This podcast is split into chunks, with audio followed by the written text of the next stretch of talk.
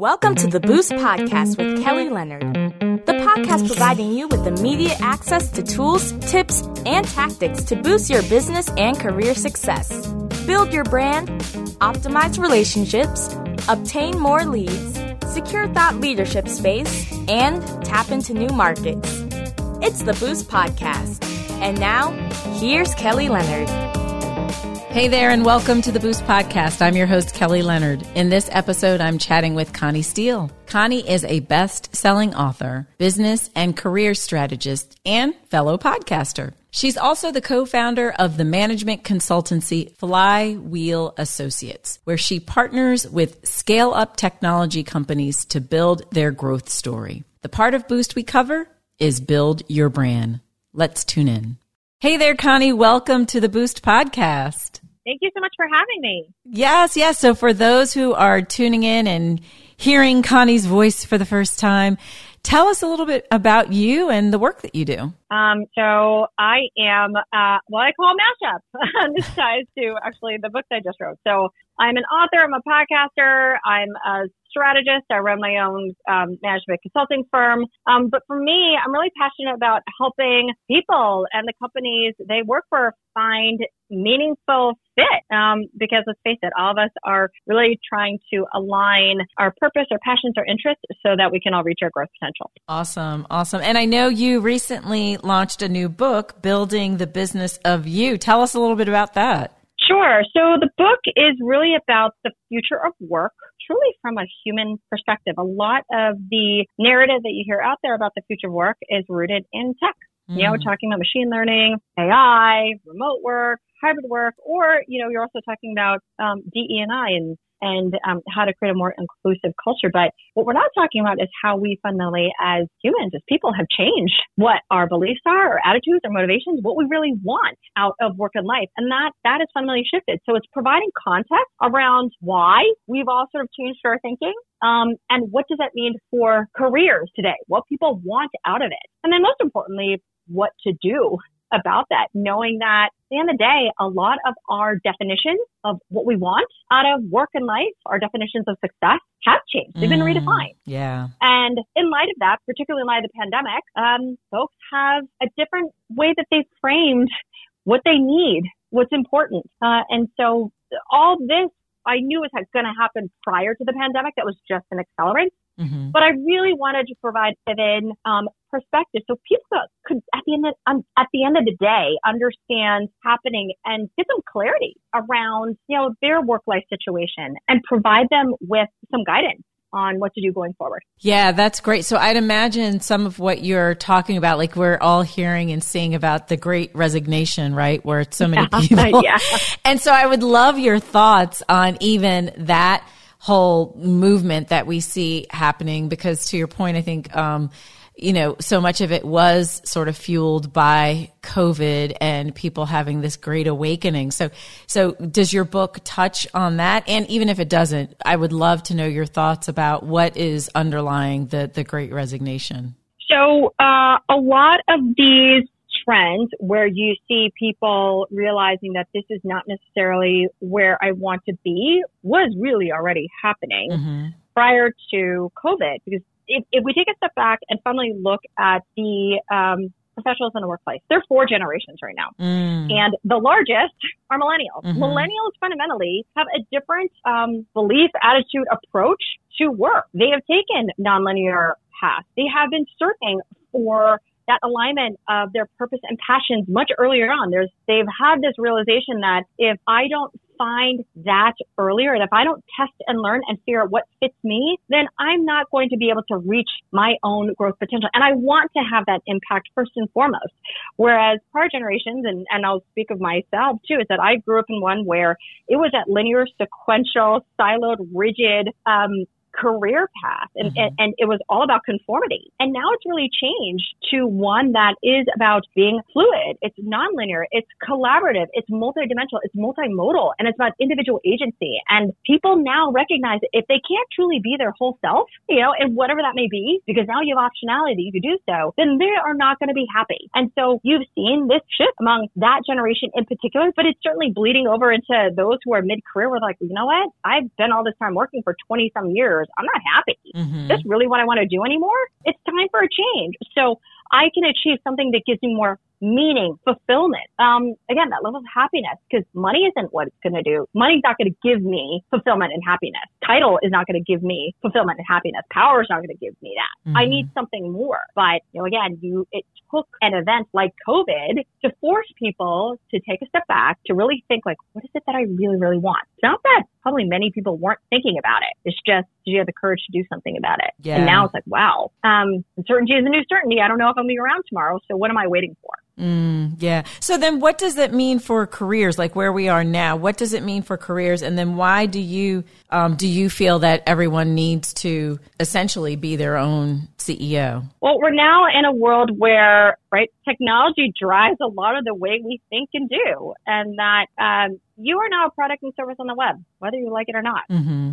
Anybody can look you up yeah. on Google or you go to LinkedIn, mm-hmm. um, you're a product on LinkedIn. Mm-hmm. People are looking at you and make a decision whether or not they want to engage with you based on your profile. So if you are not able to stand out and showcase who you are, the value that you bring, how you're different than other people, then you may be at a disadvantage of moving forward in whatever path you may want to do. So now you have to look at yourself as a business and as a business, you're defining your brand. Um, and as all companies and brands do, they need to set that strategic plan for where it is they want to go. And so that's really what I talk about in the book is that one, you know, when you think of what's going on in the future of work, it's really about the future is fluid. Can't really predict what's going to happen. You now have to go with the flow, but that doesn't mean you shouldn't have a plan.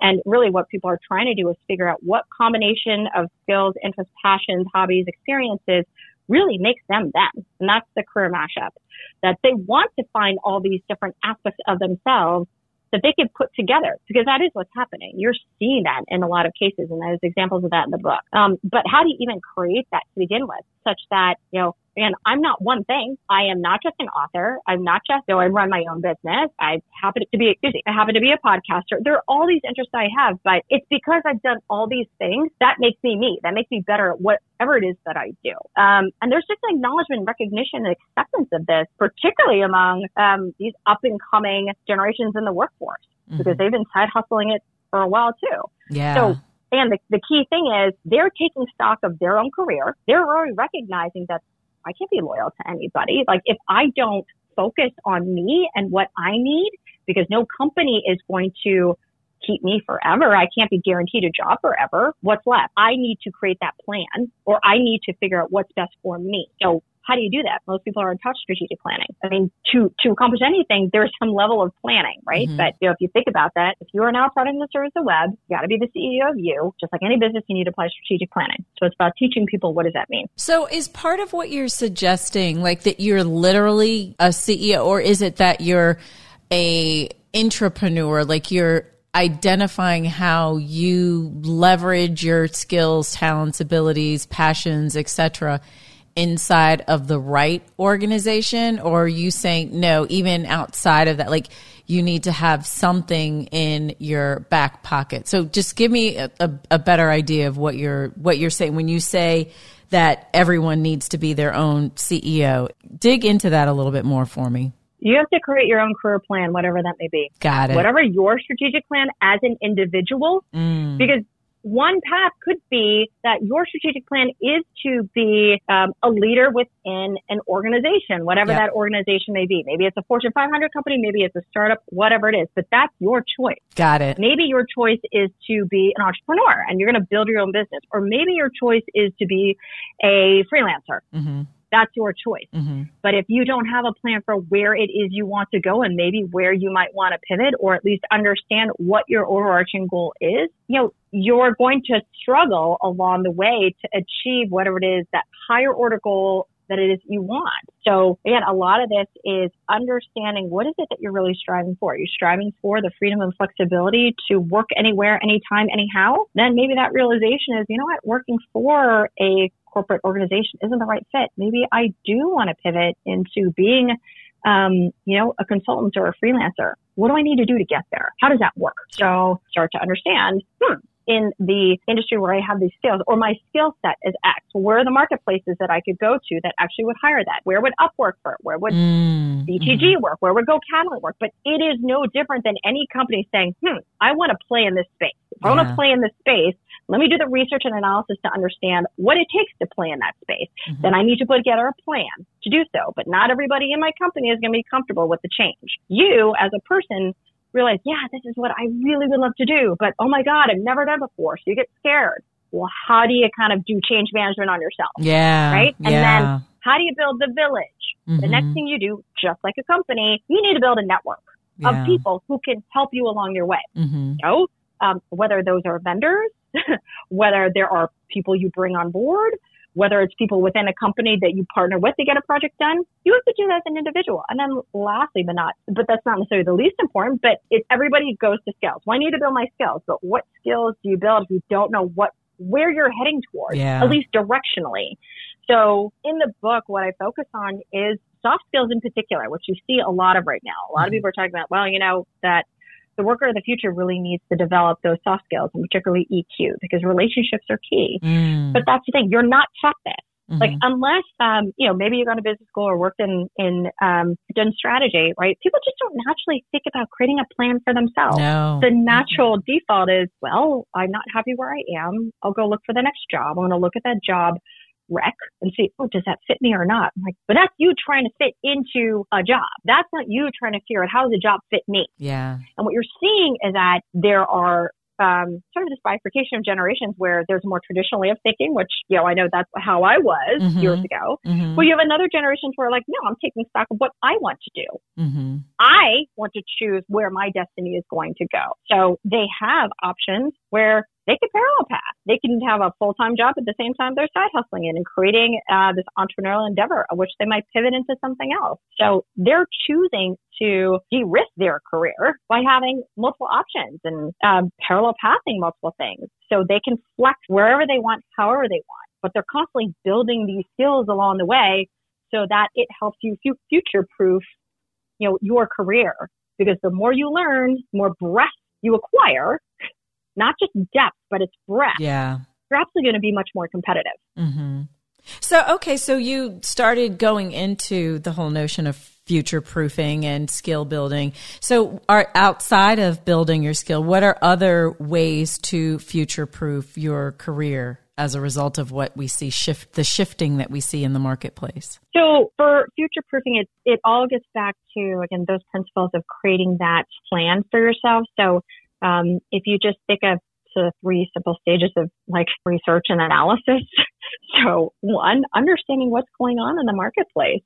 Mm. Um, the the more you understand what's happening, why it's happening, what the implications can be to you in your industry, in your company, in your role, um, in what you do, then the more attuned you are going to be to know how to flex and how to pivot and take advantage of opportunities where the white space opportunities are. Mm-hmm. In particular, because you're starting to see an interesting cross pollination of skills that come together to create these whole new interesting combinations of jobs mm. that do not exist today, but absolutely will exist in the future. Actually, I'll give you a quick example one. It's the story of somebody that um, I had the pleasure of meeting um, a couple of weeks ago. So she is um, in the earlier part of career, probably seven, eight years, I'd say. Mm-hmm. But she said that she's been looking at opportunities just in general, and she saw this interesting opportunity at Spotify, and it was for um, a role that had to do with algorithmic responsibility. Mm. And it was one in which her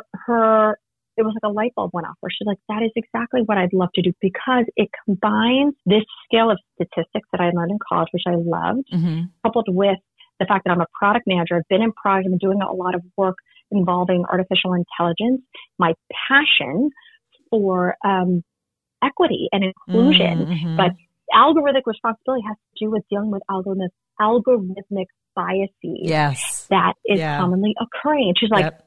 I didn't know that job existed, mm-hmm. but because of these different areas and different skills, education, interests, passions I have, that that yeah. is where I want to go. Mm-hmm. Those are things where she's always been looking. She's piecing it together. She's spotting those trends. That's a way to future proof your career so you can, you can understand how to position yourself accordingly to really be prepared for that kind of role. Yeah. And that's, that's really good. I mean, I think that's a great example and the whole notion of beyond just sort of skill building it's also um, and planning, of course, but I, and I think you alluded to also it's always being in this place where you're building your network because so often it's not what you know, it's who you know, and who even you know. though you may not have skilled up in a particular way, but if someone's willing to take a chance on you because they know that your character, you know, in terms of your character, your work ethic, things like that, that you know those relationships are like gold. It's like money in the bank, and so it's being mindful of um, even when you're in these spaces and i know a lot of folks you know there's this notion of they quit a job and they're like burning the whole city down and it's like no no no no. You never know how your path may cross that person's again. Like right. i understand you're unhappy but like like let's be rational here and, and so so it's it's just interesting. And and I think so much of um, the the love language of business will always I think feel like relationships will always be such an important part of that. And um, and I think a lot of folks fail to recognize just the power of their network and their relationships that they have, and building the relationships before you actually need the relationship. So taking the time now, like being willing to go into conversation with someone, not knowing, not having an agenda and not knowing really what the what is because you know, like you said, things are just popping up that we don't even know what the jobs of the future are. You know, there's probably jobs that are going to be created in the next year or two that not, we're like, what? Like even when you said the whole algorithmic which is a tongue twister in and of itself. Yeah, I know. it's, it's, like you know none of that stuff even existed years ago, so it's like who knows, and so you just never know who you might need in your future. Right, and that is also one of the um, chapters in the book, which is all about building this network, but you have to know how to do it in such a way where there is a mutual value exchange, mm. and you're about giving. Mm-hmm. I mean, mm-hmm. certainly, you yes. know, you. I know, no, no, I know you've covered this um, topic as well on your podcast where um, folks don't realize that you're not you're making a friend this mm-hmm. isn't a mm-hmm. transactional thing what you're trying to do is figure out where there's a common connection on yes. a human level yeah. everyone is searching for more authentic connections mm-hmm. like you mm-hmm. see that it's out there. But ironically, the execution in the digital world yeah. isn't that at all. You constantly get pinged mm-hmm. with people pitching you, yes. particularly on LinkedIn or whatever. Like, yes. how are you supposed to build a relationship with me? Why would I help you? For what reason? It's mm-hmm. clear the only thing you care about is what I'm getting out of it. Yeah. And so when you as an individual can understand how to build that bridge with someone and see how you can help them, inevitably that can come back and help you in the future, but it's a long game. Yes. I think we've also been somewhat trained in this fast paced world to get instant gratification. Yeah. Building a network is not instant. Building a network takes time. Yes. Uh, and so if you're patient and you have the right intent in mind, you'll build an amazing network. But if you're going into it, I just need mine now, you know, you're, you're not going to create the traction that you want. Yeah. So true. So true. Well, Connie, this has been awesome. It's been enlightening. If someone's tuning in and they want to be able to connect with you, what's the best way for them to do that? Uh, you can connect with me on LinkedIn. That's pretty much where I am most of the time, but you can also find me on Instagram at Connie Wang Steele. Excellent. Well, thank you so much for your time, and I wish you extraordinary success with your new book. Thank you so much. I appreciate you having me on your show. Well, that concludes this episode of the Boost Podcast. Thank you again for listening in. If you don't mind, if you could like, subscribe, or share the podcast with a friend, I would greatly appreciate it. For more information on anything Boost related, you can visit our website at www.kellytleonard.com.